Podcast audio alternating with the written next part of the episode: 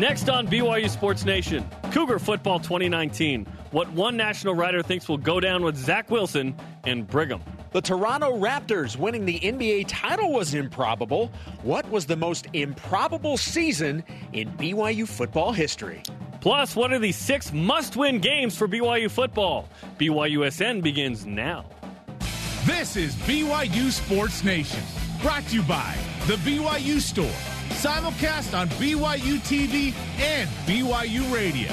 Now from Studio B, your hosts, Jarom Jordan and Jason Shepherd. BYU Sports Nation is live, your day-to-day play-by-play in Studio B, presented by the BYU Store, the official outfitter of BYU fans everywhere. Welcome in. It is a Friday. The juices are flowing. June 14th. I'm Jarom Jordan. Spencer Linton is on hole 2 of the Dixie Cup golf tournament. So I'm teamed up with a man who is just fine with a Canadian team winning the NBA championship, Jason Shepherd. Yeah, like normally I'm like all about it's USA, but in this scenario I was pulling for the Raptors, so I'm very happy. It was a great series. I mean, certainly you deal with the injuries, and nobody ever wants to see that kind of stuff. But in terms of an entertainment value, NBA Finals were fantastic. Yeah, there were some really good games. The road team won 5 of the 6, which is nuts. The whole Toronto and Canada thing is pretty cool, which brings me to this. There's one man particularly juiced about the context of a championship in Canada from a Canadian team, of course. In fact, he sent us this video on vacation. Well, thanks, guys. Aloha and hello, Cougar Nation. Greg Wrubell here, and I'm this week on vacation, but when Jarom Jordan texts you on a Thursday night saying, "We'd love to have you on the show Friday morning," I'm also on assignment. So here I am checking in, weighing in on the Raptors win in the NBA Finals. And, yeah, it's a big deal, not just for Toronto, not just for Ontario, but for really all of Canada. It's been a long time since Canada had a champion in one of the major pro sports. You go back to 1993. It was a good year. Montreal won the Stanley Cup, and Toronto won the World Series. Since then, Canada's been pretty much shut out of big championship titles. And so the Raptors win is pretty massive. My brother lives in Toronto. Little brother texted me last night saying that people there love this team, and the love was in all caps. It is a big deal for them. He said in his neighborhood, lots of horns honking, fireworks, thousands mobbing the downtown core. Jason also told me, my little brother Jason, that there were 59 Jurassic Park fan outposts that sprang up, not just in Toronto and not just in Ontario, but really coast to coast across all of Canada. So the win was big for the city, but also a pretty nationally galvanizing thing as well. So good times and good for Canada. So that is the good word. And maybe it's coincidental, maybe not, that this week I'm on the island of Kauai. So it was a good week for Kawhi Leonard, and it's a good week to be in Kauai, in Hawaii. So here I am, Greg Wrubell, reporting from Hawaii for BYU Sports Nation. Aloha. Aloha. Great stuff from Greg Wrubell. And now that the cat's out of the bag, yes, I am Greg's little brother. Little being the operative. What? No. Great stuff. We appreciate Greg taking a minute. That's cool, though, when a win in a city represents a country. That's pretty cool. It's very unique. You don't get that with any other city. Like when the New England Patriots won post 9/11, Bob Kraft said, "We are all patriots," to which it was like, yes, but right, you're the New England Patriot. Yeah, anyway. Here's what's on the show rundown today. The Sporting News college football writer Bill Bender returns to the program. He's got to justify his stance on why Kalani Sitake is 85th on his best FBS coaches list, right? With the Father's Day coming up Sunday, happy Father's Day to everybody before. Sometimes I like to text my friends the day before their birthday, say, "Hey, happy birthday" first, right? Oh, you just want to be the happy first Father's guy. Day to everybody on Sunday. Who's the greatest BYU Sports father-son duo? Plus, Mark Durant dressed up like a grandma. Yeah. But first, today's headlines. Rich Sermonello, director of college football awards with the Maxwell Football Club, names James Empey as a potential breakout offensive lineman star of 2019. Last year, Empey, a Football Writers Association freshman All-American. Empey started all 13 games, and according to Pro Football Focus, was the number 1 freshman center in the country. Team USA men's volleyball. They are currently up 2-0 over Argentina after winning the first two sets 25-22 and then set number two 25-19. Former Cougars Taylor Sander, Ben Patch, and Jake Langlois are all available for play. Ben Patch was USA's leading scorer in each of their last three VNL matches with 24 versus Italy, 13 versus Russia, and 20 versus Portugal. Cougars at the U.S. Open. Honorary Cougar Tony Finau currently 1 under through 2 today, tied for 71st at 2 over. Zach Blair currently on the first hole. He's tied for 154th, currently 12 over, hoping to have a good day. And Mike Weir tees off this afternoon.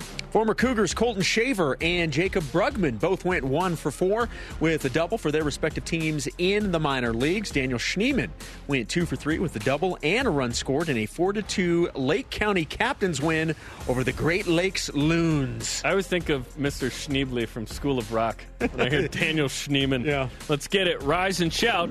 It's time for What's Trending. You're talking about it, and so are we. It's What's Trending on BYU Sports Nation. The Toronto Raptors are the NBA champions after beating the Golden State Warriors last night in Oakland in the final game in Oracle.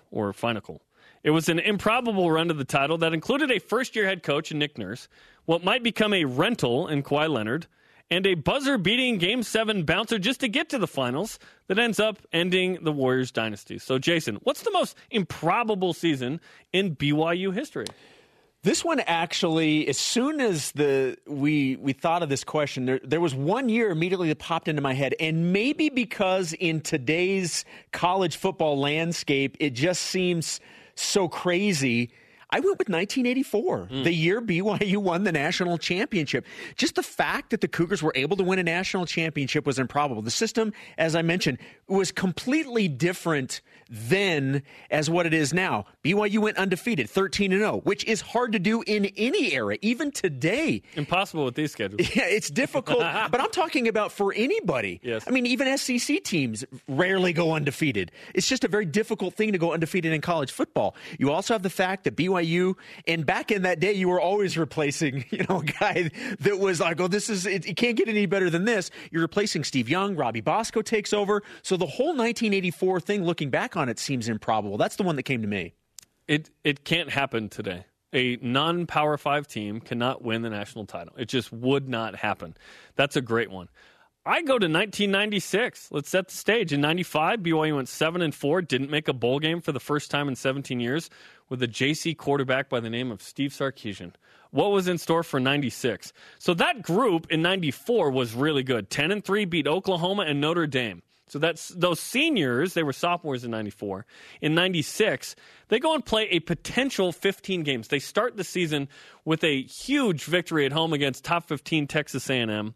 They end up losing at Washington, but that's the only blemish. I mean, they beat Utah by 20. They run for over 300 yards. Of course, the WAC title game in overtime with Ethan Pochman, and BYU ranked 5th in the country, does not get into the Alliance Bowls, but they go to a Cotton Bowl, which is still the only New Year's Day bowl that BYU's ever played in, and BYU with its fantastic defense, Shane Rubrick had 7 sacks in that game, and Sarkisian and Brian McKenzie and Ronnie Jenkins and Chad Lewis and Atula Mealy and Kaipa McGuire and K.O.K. Aluhi and Ben Kuhn, all these guys. That team was so awesome.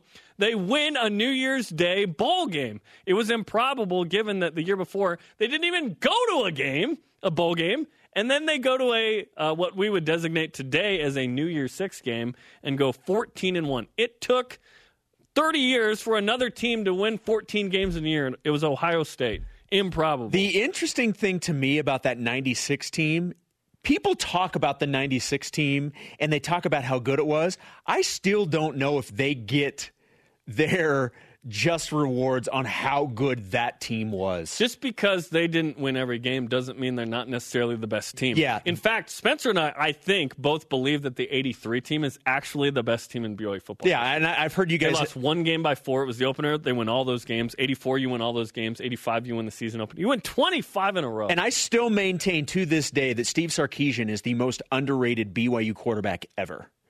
That's a good one. I like that. Fantastic. Now on to topic 2.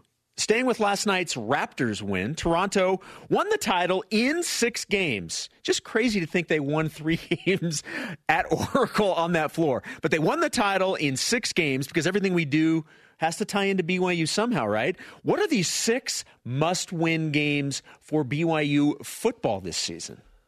Utah is you got to win it. The fan base is itching. The coaches, the players are itching for this to be a win. Yet Utah, to me, is the best team on the schedule. So it makes no sense, logical sense. But that's why we compete in athletics, right? It's fun to think you can do something that would seem somewhat tough to accomplish. So I put Utah in there. Obviously, UMass, Liberty, Idaho State. Those are the 3 easiest games on the schedule. So those 4.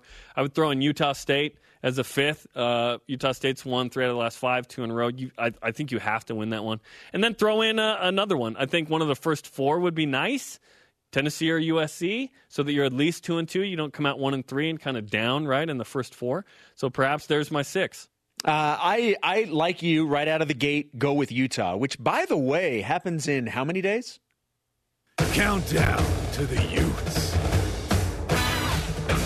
76. Gordon Gravel, number 76. Now, did you know that a BYU alum, Gordon Gravel, helped protect Terry Bradshaw for 2 of those championships? I did not know that. I did not know that. Gordon Gravel, number 76. Very second cool. Team All-American. 76 days away from the game against Utah. And for me, that's a must-win. And yes, it's because it's Utah, but that's not the only reason why, for me, that's a must-win. It's the first game of the year, and you're at home with everything that's on the table in the month of September and, you know, this first couple of weeks. I just think BYU has to win that first game. It just happens to be Utah, which ups the ante and makes it even more, there's more drama around it. And I still believe BYU should win that game. Ooh, should?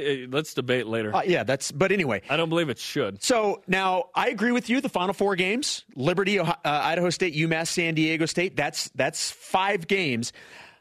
Initially, I had written down Utah State as the other one.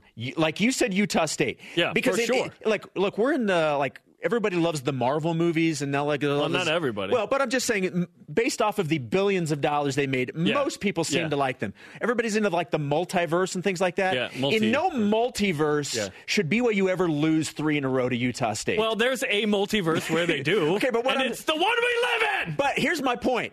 As much as I firmly believe that, I decided not to make them one of my 6 must-win. Why not? I decided to go with Boise State because it is at home. So you'd be okay. I'm not saying I'm okay with losing to Utah State, but I'm saying you have to, when you have these rivalry games at home, you have to win them at home. Boise State's at home, therefore, that's why I put Boise State on that. BYU stunk against the rivals the last 3 years.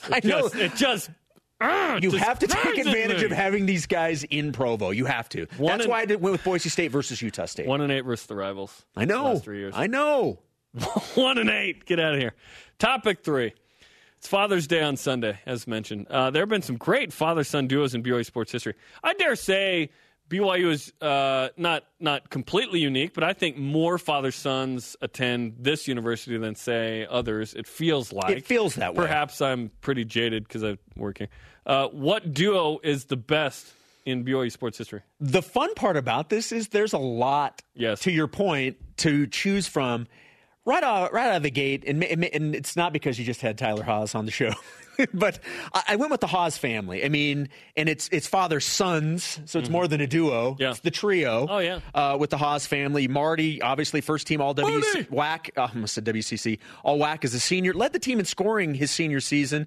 Tyler, obviously, BYU's all-time leading scorer. TJ, one of the best high school players ever from the state of Utah. He was a first-team All-WCC player as a freshman, second-team also. You just should have been a first-team. Should have been a first-team last year without question. We're doing our own first team next year. I went with the Haas family, which, by the way, brings us to our stat of the day. It's the BYU Sports Nation stat of the day. The Haas family has played for a combined total of 363 games and counting, by the way, because obviously TJ still has his senior season coming up. Marty Haas played for 123 games at BYU, which, by the way, at the time was a record at BYU. Tyler Haas played 139 and TJ so far at 101. Wow. That's incredible. I go with the Kafusis. Steve Kafusi, tremendous defensive lineman here, played for a couple years in the NFL with the Eagles. of note. Obviously, Bronson Kafusi now with the Jets. He's one of the best defensive linemen that have ever come through here. Corbin Kafusi, you could argue, perhaps is the best kick blocker in BYU history on special teams. Obviously, a good defensive lineman as well. He's with the Saints. That family is incredible. And if you venture into the daughters, Alexis played here as well in basketball, which is awesome. Others of note, the Reynolds. So Lance Sr. was a coach here forever. He was a good offensive lineman with Gary Scheide and Gifford Nielsen back in the 70s. Four sons, starters here, like the whole time. Dallas, Matt, Houston, Lance Jr.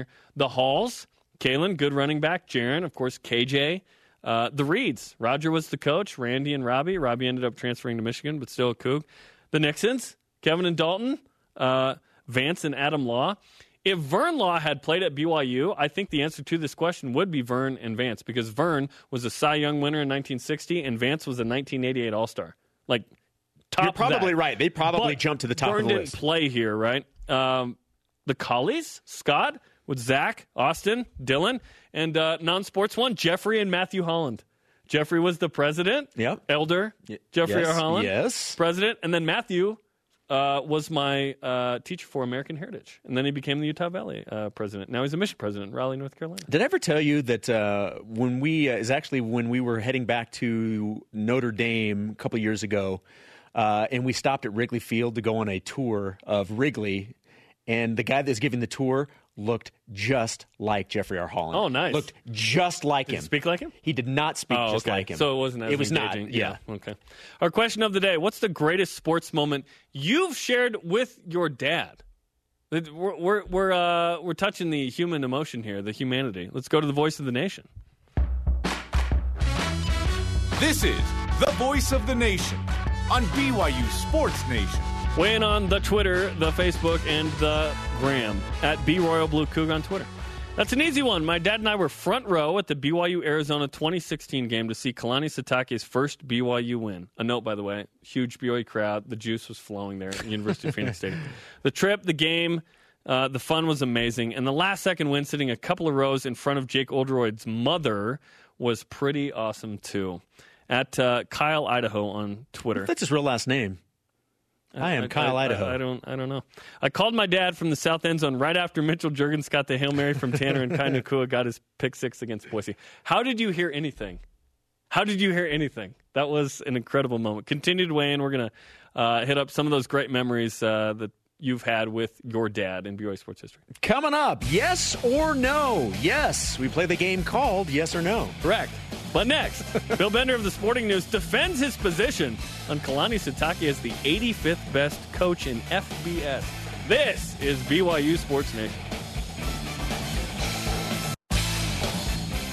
BYU Sports Nation is presented by the BYU Store, the official outfitter of BYU fans everywhere. Join us next week, Tuesday, June 18th, for BYU Football Media Day. BYU TV and BYU Radio will have complete coverage featuring the state of the program, a look at BYU's impact on college football as the game celebrates its 150th year, plus a 2-hour BYU Sports Nation. Lots going on. Absolutely. Welcome back. Now joining us is Bill Bender, Sporting News National College Football writer on the Deseret First Credit Union Hotline. All right, Bill, obviously the elephant in the room, the reason we're bringing you on, other than chatting with you about college football, is you've produced a list of the top 130 FBS coaches. I imagine it took you a minute to figure out that list.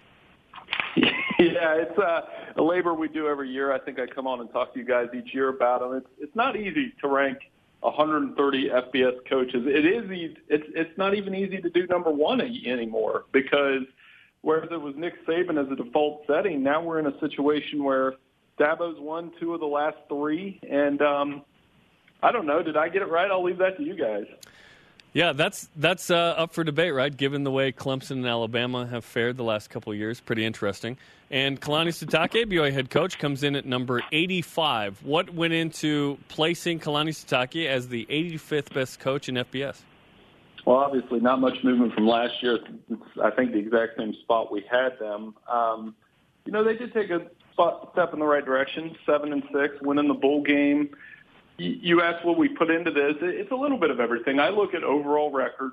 I look at record at the school. I look at three-year record, which obviously here we're at 20-19. And then the hard part to do is Power 5 versus Group of 5 versus Independent, program expectations at a place like Duke versus a place like Michigan. BYU's in that tough spot as an independent as well because it's hard to gauge them against everybody else because I don't consider them a Group of 5 program, and I tend to treat them as a Power 5 program at this point.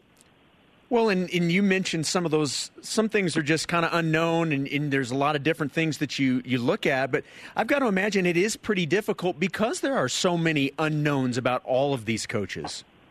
Oh, absolutely. I think the hardest part is taking a coach like Pat Fitzgerald, who took Northwestern to the Big Ten Championship, but it was a 5-loss team.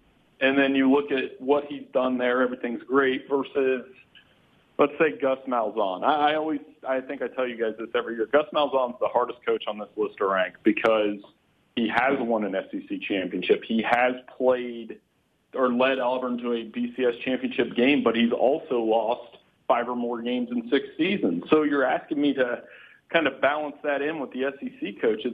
It's tough. I agonize over this list. I'm glad when it's over and I turn my notifications off because I know everybody's going to disagree with it anyway. That's what I wanted to ask. I'm really curious, and I guess if you turn your notifications off, you're not getting them. But what kind of pushback do you get? Because anytime you do a list, regardless of how much time and effort goes into it, you're putting your opinion out there, and there's going to be people that just don't like it. What kind of pushback do you get from something like this?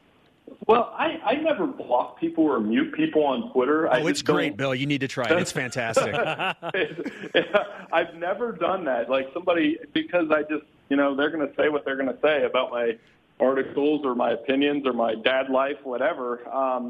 But I do get a lot of pushback. It's always, but I never understood the move where somebody agrees with one or two things and then the entire list is garbage. So I don't know. But I do get a lot of pushback from the SEC crowd, the ACC crowd, especially this year, because as you guys notice, after Dabo, the rest of the ACC is really hard to rank. And there's Bronco Mendenhall in there. We keep tabs on him with Virginia. They're growing and whatnot. But, yeah, that's the unenviable task, right, is rating all 130 coaches. Talking to Bill Bender of the Sporting News. Kalani Sitake going into its 4th season. First season went 9-4. 4-9, and then this last season 7-6. So, how would you evaluate and describe what Kalani Sitake has done in his 3 seasons at BYU? Well, I think again, getting back to the bowl game, and there are I could lie to you and say I watch every bowl game. I did watch all of BYU's bowl game last year because it involved the MAC team as well. Wilson played a great game, and I think winning that bowl game, having a winning season.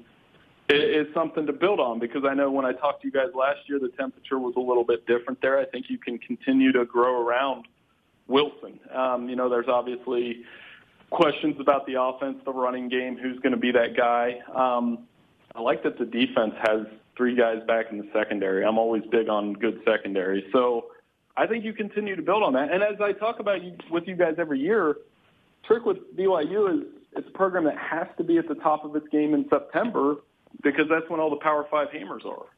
Well, and we obviously spend a lot of time talking about the schedule. When you look at just the first month, what you referenced in September, who do you think is the best team on BYU's schedule this entire season? I mean, I would assume most people are going to focus on that first month. Who do you think is the best team on BYU's schedule?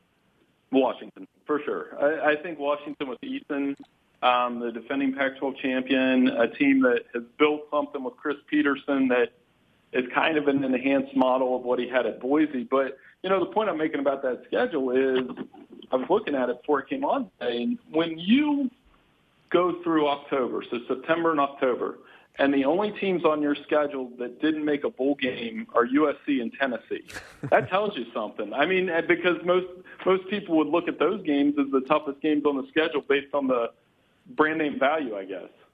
One of my annoying agenda items on this program is that the schedule is too hard, Bill. I just think it's too difficult if BYU wants to make a splash, not for a week, but for a season. I just think it's too hard. I think it's probably 2 games too hard. What do you think about it? Well, yeah, I agree. I think it is too hard because on one end, and I remember talking to Bronco Mendenhall about this when he was the coach at BYU, he he always referenced the magic wand and how many Power 5 teams do we have to play. And sometimes it can be too many because if you want to do an independent comparison, I'd have to break down the numbers, but I would argue that this schedule's right up there, if not more difficult than Notre Dame. The Notre Dame fans aren't going to want to hear that. But I would say Notre Dame, though, they do have tough road games at Georgia, Michigan, and Stanford this year. So theirs might be a little tougher. Army, though. Let's talk about Army, a team that's won 21 games the last 2 years. They have the one big game at Michigan. So is that the model you guys want to take, where you play the one big game, maybe win that, maybe win 10 or 11? Because Army is getting a lot of attention right now. They might be ranked to start the season. Yeah, I think it's somewhere in the middle, what BYU's doing and what Army's doing, in that BYU still needs to sell tickets. They still need to appease ESPN and not say no too often to the games that ESPN is saying, hey, do you want to play this? Do you want to play this? Yeah, there's probably a middle ground, because I don't think you can win fewer than 10 games as a non-Power 5 team and make a seasonal splash. What do you think of that? I agree. I think 10 is the minimum. So, I mean, just to make the point about Army, if they lose to Michigan, we'll all forget about them. They'll probably go 10-2, maybe 9-3, but they won't get into a New Year's Day 6 pool like that. If BYU somehow won 10 games against the schedule they're playing this year, and again, it's not just the Power 5 teams. You're playing upper-class group of five schools. South Florida is an upper-class team with Charlie Strong. Boise, you guys know how good they are. We've seen it for years. Utah State has a coaching transition, but they'll still be tough. I mean, there's not a lot of weeks off for the Cougars this year. Well, with that being said, then, when you look at this schedule and how difficult it is to start the year, and you take into account the players that are coming back, and you have Zach Wilson hopefully 100% healthy, what do you think is a realistic win total for this team this upcoming season? I think you got to shoot to get to 8, and whatever you can get from that would be great. I remember playing this game with you guys last year of which one of those four would they beat, and I think I said if BYU went 2-2 against those first four teams that they'd be in business, and then they ran into some hiccups along the way against the Northern Illinois and Boise. So if you could go through Utah, Tennessee, USC, and Washington and win 2 somehow, and then you get into the rest of the schedule and get to 8 or 9, I think that's a successful season. If you win the bowl game on top of it and you get to the 10th win, you build that kind of momentum like Army did this year. And you know what? A lot of that momentum with Army was based on the 70 they hung on Houston in the bowl game. Absolutely, and the fact that they went to OT, or it was close with Oklahoma, was pretty good as well. Talking to Bill Bender of the Sporting News. Zach Wilson, you mentioned you watched the entire famous Idaho Potato Bowl. Zach Wilson, 18 for 18, I think 321, 4 touchdowns. He was fantastic. Left BYU fans very excited about the sophomore-to-be quarterback going into 2019. What do you expect from the sophomore signal caller? No, the biggest reason I stuck with that game is I was waiting for him to incomplete a pass. And I was like, so were we. Kind of like, yeah, like it was like a no-hitter. You're like, is he going to miss? My son and I do remember watching it, and part of it was, yeah, I think my mom was here, so I was trying to avoid her a little bit. But no, don't tell her that. Mom or mother-in-law? No, my mom was. I think my mom stopped by, and I was like, I really got to get into this BYU game, Mom. No, I'm good, of course. But no, I do love my mother, and I think with Wilson, as you guys know, I mean, I guess this is a lazy thing to say, but BYU is a program that runs on that elite quarterback, and if Wilson can develop into an elite quarterback passing the football. Yeah, they're going to be something to contend with. I mentioned the running game, and it looks like there was a little bit of a committee last year. You got Katoa. Is he a guy that he averaged 5.6 yards per carry last year? That's pretty good. And he's got good targets around him. I think this could be a potent offense. Bill, let's wrap things up with this. Our question of the day today is, what's the greatest sports moment you've shared with your dad? If you were to look back on maybe sports moments you shared with your dad, or as a dad now with your own kids, is there anything that comes to mind in terms of a sports moment sharing either with your dad or as a dad with your kids? Oh, I got a good one. And, you know, my dad, I came up with my dad and loved sports because of him, and I wouldn't want to disrespect him because, I mean, this is why I do the job that I do. But having my own son and you know, I'm a huge Packers fan. So when they beat Dallas a couple years in the playoffs, and Dallas ruined my childhood with all those Emmett Smith teams, to see my son so happy about a Green Bay playoff win against the Dallas Cowboys. It was pretty cool for me. And, you know, I didn't have that moment in high school. Again, I still have nightmares about Emmitt Smith sometimes. No doubt. There were a lot of teams in that category. Well, Bill, we appreciate the time. It's our yearly chat in the summer, and we look forward to 2020's chat. Yeah, let's do it again, and maybe get one in the season. You guys are great. Thanks so much for having me on. Thanks, Bill. Thank you. That was Bill Bender on the Deseret First Credit Union Hotline. Deseret First, your values, your timeline, your financial future. He had to wait to see if Zach Wilson would throw an incompletion. That's great. Look, you know what? The guy is must-see TV. When he's on 18 for 18, you're not tuning the channel. No, you know, no huge expectations going into the next season. No expectations at all. He throws an incompletion. Oh, this freaks out. There are, by the way, you know, like his first pass, that's going to continue on. Yeah. Like it's going to be 19 for 19 until Well, and BYU's completed 19 in a row, by the way. Great. Did he throw an incompletion against Utah in the game before, or did he have? Ooh, fantastic, fantastic. Get the stat department on it. There are Cougars on the course at the U.S. Open. We'll let you know where they stand coming up. And would you be in favor of Jaron Hall playing a Taysom Hill Saints-like positionless player for BYU football this season? We'll discuss. This is BYU Sports Nation. Welcome back. Jarom Jordan and Jason Shepherd and Radio Vision live on BYU Radio and BYU TV. Our stat department is one of the best in the country. There are dozens of students looking up numbers constantly for us. There's constant motion in that room. We're excited to actually acquire these students at some point and actually have this department. But anyway, we looked it up. There was a completed pass at the end of the Utah game plus the bowl game, so it's 19 in a row for Zacharias. The legend continues. Let's check out some of today's more compelling BYU Sports Nation headlines. Rich Sermonello, director of college football awards for the Maxwell Football Club, names James Empey as a potential breakout offensive lineman star for the 2019 season. Last year, Empey was a first-team freshman All-American, started all 13 games. Pro Football Focus named him the #1 freshman center in the country. Team USA men's volleyball up 2-0 over Argentina after winning the first two sets, winning set 1 25-22 and then set number 2 25-19. Team USA is currently down 21-24 in the third set. Former Cougars Taylor Sander, Ben Patch, and Jake Langlois are all available to play. Ben Patch was USA's leading scorer in each of their last three VNL matches, with 24 versus Italy, 13 against Russia, and 20 against Portugal. And it looks like, updated a little bit, the U.S. did lose that set, so they're headed to 4, USA up 2-1. Cougars at the U.S. Open. Honorary Cougar Tony Finau, 1 under today, is 2 over through 4. Mike Weir, Masters champ in the early 2000s. He's 3 over for the tournament. Even, he's going to tee off later this afternoon. And Zach Blair is 2 over today through 2. So good luck to those guys at Pebble Beach. Former Cougars Colton Shaver and Jacob Brugman both went 1 for 4 with a double for their respective teams in the minors. Daniel Schneemann went 2 for 3 with a double and a run scored in a 4-2 Lake County Captains win over the Great Lakes Loons. Okay, let's play a little yes or no presented by BYU Food to Go, the MVP of your next event. It's simple. We make a statement. We decide whether it's yes or no. And then we explain ourselves. So first question, Jason, yes or no? BYU fans are underestimating how good the Utah Utes are in Game 1.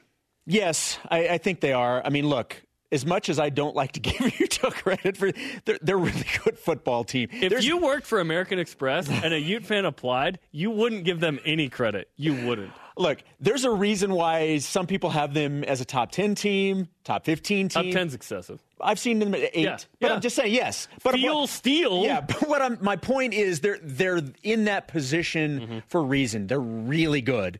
And so, yeah, I think now, does that change the fact that I still think BYU should win at home in the first game against Utah? No, I still think BYU should win that game. I completely disagree with you that BYU should win the game. Now, we hope BYU wins the game, right? Because the streak of 8, and it's the season opener, and all these reasons. BYU shouldn't win that game. They should. If you took the Utah name off, you wouldn't think they should win the game, right? If Washington was ranked 13th, and it's home, and it's season opener, do you feel like they should win the game? Game 1, at home. BYU typically does very well in those situations. BYU actually stinks at home. But I mean, the last couple of years. Game 1. Yes. The first game of the year, BYU At home, BYU, I do believe, lost to Cal last year in game one at home last year. BYU should still win this game. Yes, but the answer to the question is yes. I'm stuck on the idea probably of underestimating just how good this Utah team is. I'm stuck on the should. Could? Absolutely. They absolutely could win. They should. I think that BYU fans are underestimating how good this Utah team is. That doesn't mean BYU can't win the game. I'm just saying, of all the Utah teams in the Pac-12 era going into the season, this is the one with the most hype. Yet, BYU is coming in perhaps undervalued in a way offensively. Great offensive line. Sophomore quarterback on a roll. Granted the shoulder surgery. Let's see how good he is. You bring in Tyson Williams, Emmanuel Supa, Lopini Katoa, Tyler Algier, all those wide receivers, the best tight end duo BYU's had since Andrew George and Dennis Pitta. Maybe that offense is going to be better that put up 27 in Salt Lake. So there you go. All right. Number two. Do you want Jaron Hall to be the Taysom Hill Saints-type player for BYU, yes or no? No, I don't. He's the backup quarterback. I don't want him in a position to be injured should something happen to Zach Wilson. There's some wood here. Hold on. Okay, I had to knock on that. I don't want this. Yet, I know that Jeff Grimes has told us on this program that he wants to try and get Jaron Hall involved. So I would understand that, but I want that guy ready on the sideline, healthy, and on the headset and ready to go. I don't want him thinking about running routes or blocking or whatever. I want him ready to be the quarterback because he's one play away. Yes is the answer for me. I do want to see that because I want to see Jaron Hall on the field in some capacity. He is too much of a weapon to not have him out there doing something. I think that you brought it up. Jeff Grimes has already talked about finding a way to get him on the field. I love that. I love having an option like that on the field that you know can do everything that a quarterback can do, and then these other things. I love the idea of it, but you have to utilize that type of weapon on your roster. You just risk a lot if both get hurt. You do. Because then you're throwing in Joe Critchlow, and Joe's a little older, and he's getting there and was 2-1 in his starts. But one of those losses was UMass at home, right? So it's you don't want to have to throw him into that category. And guess what? The Saints have Teddy Bridgewater. They have a former NFL starter sitting there. That's why they can put Taysom out in that situation. Number three, yes or no? Are you jealous that Jimmer Fredette's collegiate nemesis, Kawhi Leonard, is on top of the basketball world? Yes. I am jealous anytime something is not Jimmer. It should be Jimmer. You're jealous a lot. Yeah, I mean, look, we all remember the Jimmer Fredette, Kawhi Leonard battles. And Jimmer won most of them. And Jimmer was the guy that prevailed. And so to see the trajectory of their NBA careers go the complete opposite way, yeah, of course, that should have been Jimmer. I'm not really jealous. To me, I moved on a long time ago from they're in the same sphere in terms of where they're at in their careers, right? Jimmer is on a different path, a path that has been successful, but not perhaps the original path that was thought of. That's life, by the way. You think you have one thing, and then God laughs at your plans, right?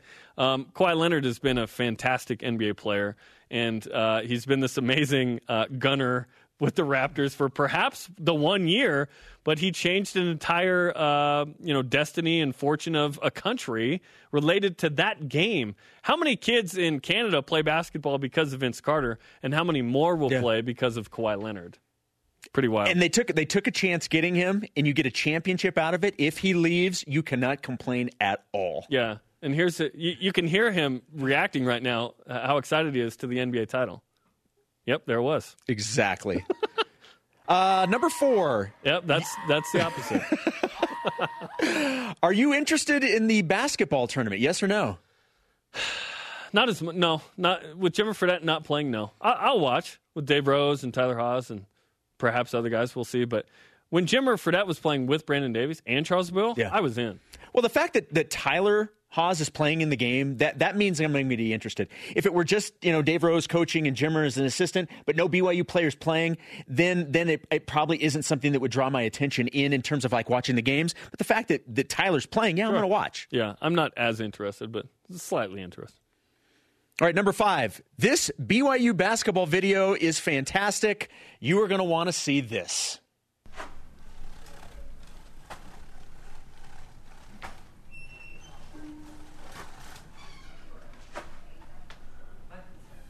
told you I was going to steal your tickets.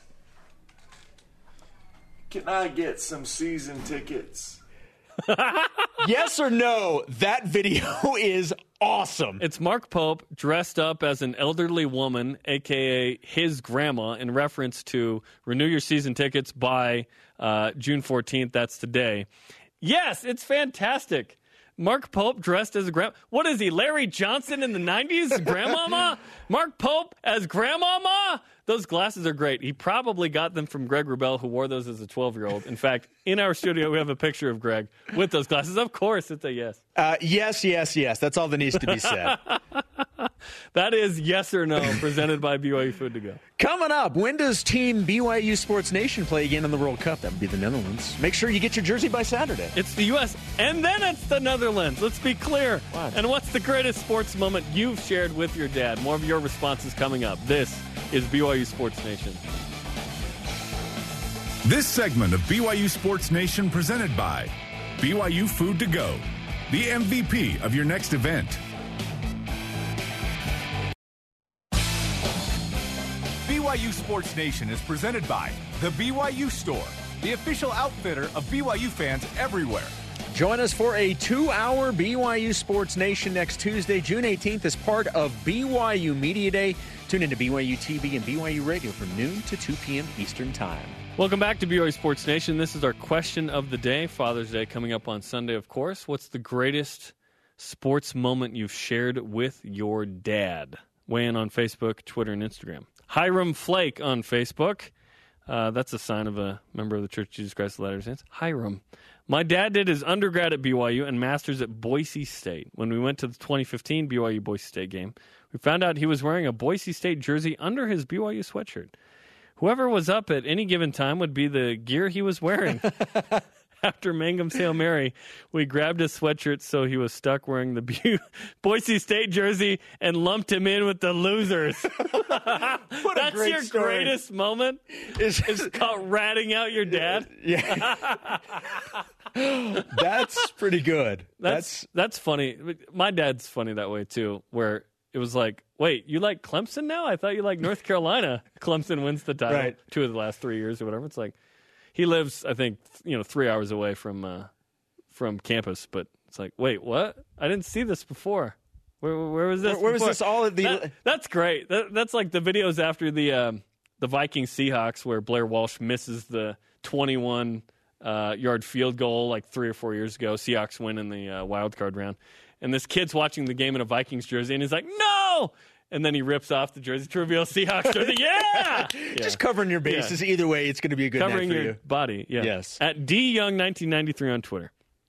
My dad and I drove down to the Cotton Bowl and celebrated a win over Kansas State on his birthday. So your dad's birthday is on Happy birthday to him. Day. Yeah. I watched that game in the Browns' basement in the Cleveland Portland, Browns? Oregon. Yeah, the entire organization. They had a baby and it was sleeping, so we couldn't cheer fully, which was so hard not to be able to just let it out right when KO catches that. That baby can wake up for a moment like that. Yeah, don't be a baby. Come on. Where'd you watch that game? I watched it just at home. At home. Yeah, just watched it at home. I remember... you were a young adult at this time. I was a young adult. I'm telling adult. You what happened in your life. I'm so old that I forget how old I was. You're older than me, 1996. But not yeah, exactly. At Tar Heel Man 19, I'm pretty sure he likes North Carolina, on Twitter. My greatest sports memory with my dad would be the 2007 Las Vegas Bowl, BYU versus UCLA, when BYU won on a blocked field goal 17-16. That was the situation where BYU had lost to UCLA earlier that year at the Rose Bowl. And then in the Vegas Bowl, they rematch, which is weird. And Kai Forbath is one of the great college football You're thinking it's kickers. A foregone conclusion. BYU's losing this game. I want to say he's either still in the league or played a long time in the NFL. I think he's still there. And Ethan Manumaleuna blocks that kick. Now, our director today, Scott Hill, was my boss at the time. And I'm underneath the field goal post, and I'm anticipating the. You were there. Yeah. I'm anticipating the kick under the post. It gets blocked, so I go up, and there ain't nothing to see. Let's just say I wasn't that good of a camera guy, because back to Harleen in 06, the year before, Harleen throws the ball, and I drop the lens and just watch it with my naked eye. Let's just, yeah, there's a reason I'm over here and not over there. By the way, your boy, skilled people in your position. Boy Kai Forbath is a free agent. Oh, okay. He's currently a free agent, so he's still looking for work, but he's available to kick for your team if possible. Well, Seabass, yeah, retired. No, we're good. Okay. I think. I'm just saying he's available if you know. I don't want a kick to get blocked in a crucial time. Continue to weigh in on Twitter, Facebook, and Instagram. We'll see who gets the elite voice of the day. Yeah, coming up, an update with BYU volleyball and Team USA. More on that coming up in the Cougar Whip Around. And center James Empey gets a national nod, and Elijah Bryant is reportedly playing for which NBA team in the Summer League? We'll tell you in the Cougar Whip Around. This is BYU Sports Nation. Thanks to today's guest, Bill Bender, and we should mention Greg Wrubell from Hawaii on vacation. Absolutely. The show on demand via the podcast and the BYU TV and BYU Radio apps. Let's whip it. It's time for the Cougar Whip Around. Football. By the way, this is going to be 3 trips to Hawaii for Greg in like 6 months with basketball and football. Good for him. Rich Sermonello, director of college awards for the Maxwell Football Club, named James Empey as a potential breakout offensive lineman star for the 2019 season. Last year, Empey was named to the 2018 Football Writers Association of America Freshman All-America team. Empey started all 13 games last season and was ranked as the #1 freshman center by Pro Football Focus. Volleyball. Former Cougars Taylor Sander and Ben Patch are playing with the United States right now in the Volleyball Nations League against Argentina. U.S. up 2-2, tied 12 in the 4th set. Former BYU women's volleyball athletes Ronnie Jones-Perry and Alexa Gray will play each other in exhibition matches in the USA versus Canada women's friendly. Matches will be played tonight and tomorrow, 10 p.m. Eastern time in Southern California. That's awesome. That's cool. Cougars and the PGA. An update from Pebble Beach in the U.S. Open. Honorary Coug Tony Finau is 1-under today through 5, 2-over for the tournament, tied for 71st. Mike Weir, even, 3-over after round 1. He'll tee off at 1:14 this afternoon. And Zach Blair is 3-over, thank you, through 3, 15-over for the tournament. Not his best U.S. Open, but he's there, better than you and I. Back to you. Cougars in the minors. Former Cougars Colton Shaver and Jacob Brugman both went 1 for 4 with a double for their respective teams in the minor leagues. Daniel Schneemann, there we go, went 2 for 3 with a double and a run scored, ending with a 4-2 win for the Lake County Captains over the Great Lakes Loons. The Loons, they'll get you. Soccer. BYU Sports Nation's secondary World Cup team, the Netherlands, because we're American here, are 1-0 in the World Cup. They'll play Cameroon, home of your boy Pascal Siakam. That's right. 9 a.m. Eastern time tomorrow. Cougars overseas. And how about this? According to Sportando, Elijah Bryant will be playing for the Milwaukee Bucks Summer League team. Bryant currently plays for Hapoel Eilat in Israel and averaged 17.5 points per game and 6 rebounds in his rookie season. Very nice. That's exciting for Elijah, getting an opportunity in the Summer League. So and Giannis just going to hang. We'll be able to watch those games too. Absolutely, which is exciting on TV, if not in person. Today's Rise and Shoutouts. Mine goes to Mark Pope for his tremendous creativity as Grandmama. He joked a week or two ago, hey, my grandma going to steal your season tickets if you don't renew by June 14th. So BYU Basketball puts out a video where Mark Pope is dressed as an elderly woman, a.k.a. his grandmother, outside the ticket office. Very nice. Yeah. My rise and shout-out is going to the NBA playoffs. Even though my team got knocked out in the first round. Our team. I like the Jazz. Come on. Yeah, you're a Blazer fan sometime and then a Jazz fan sometime. Well, neither actually win anything. It's all good. Yeah. So my team was out early, but overall, the playoffs were really entertaining. And the NBA Finals were fascinating to watch. I just thoroughly enjoyed the last 2 months of postseason basketball. That's who gets my rise and shout out. Yeah, drafts in a little under a week, 6 days away. I wonder who's going first. Question of the day. What's the greatest sports moment you've shared with your dad? At 801 Salt Lake on Twitter. First memory of BYU football. My father sent me down with football and a pen, and I got Ty Detmer's autograph. Well, that's great. Wow, I signed a football. I'm 35, and I'm still not allowed to touch that football. How about that? The elite voice of the day. Presented by Sundance Mountain Resort, celebrating fitty years at Borge Tire on Twitter. Hard to pick one. My dad has taken me to almost all BYU home football games since I was old enough to enjoy them, but I'll never forget when he took me to see Jimmer Fredette beat Kawhi Leonard in the Marriott Center in 2011. Had to throw that one in. It all comes back to Kawhi and Jimmer. Conversation continues 24/7 on Twitter, Instagram, and Facebook. Don't forget, use the hashtag BYUSN. Apologies to Dennis Pitta. No time. For Jason and I'm Jarom. Shout out to Neil Clay. We'll see you Monday for more BYU Sports Nation. And renew your season tickets because Mark Pope's grandma is going to steal your tickets. Happy Father's Day, everybody.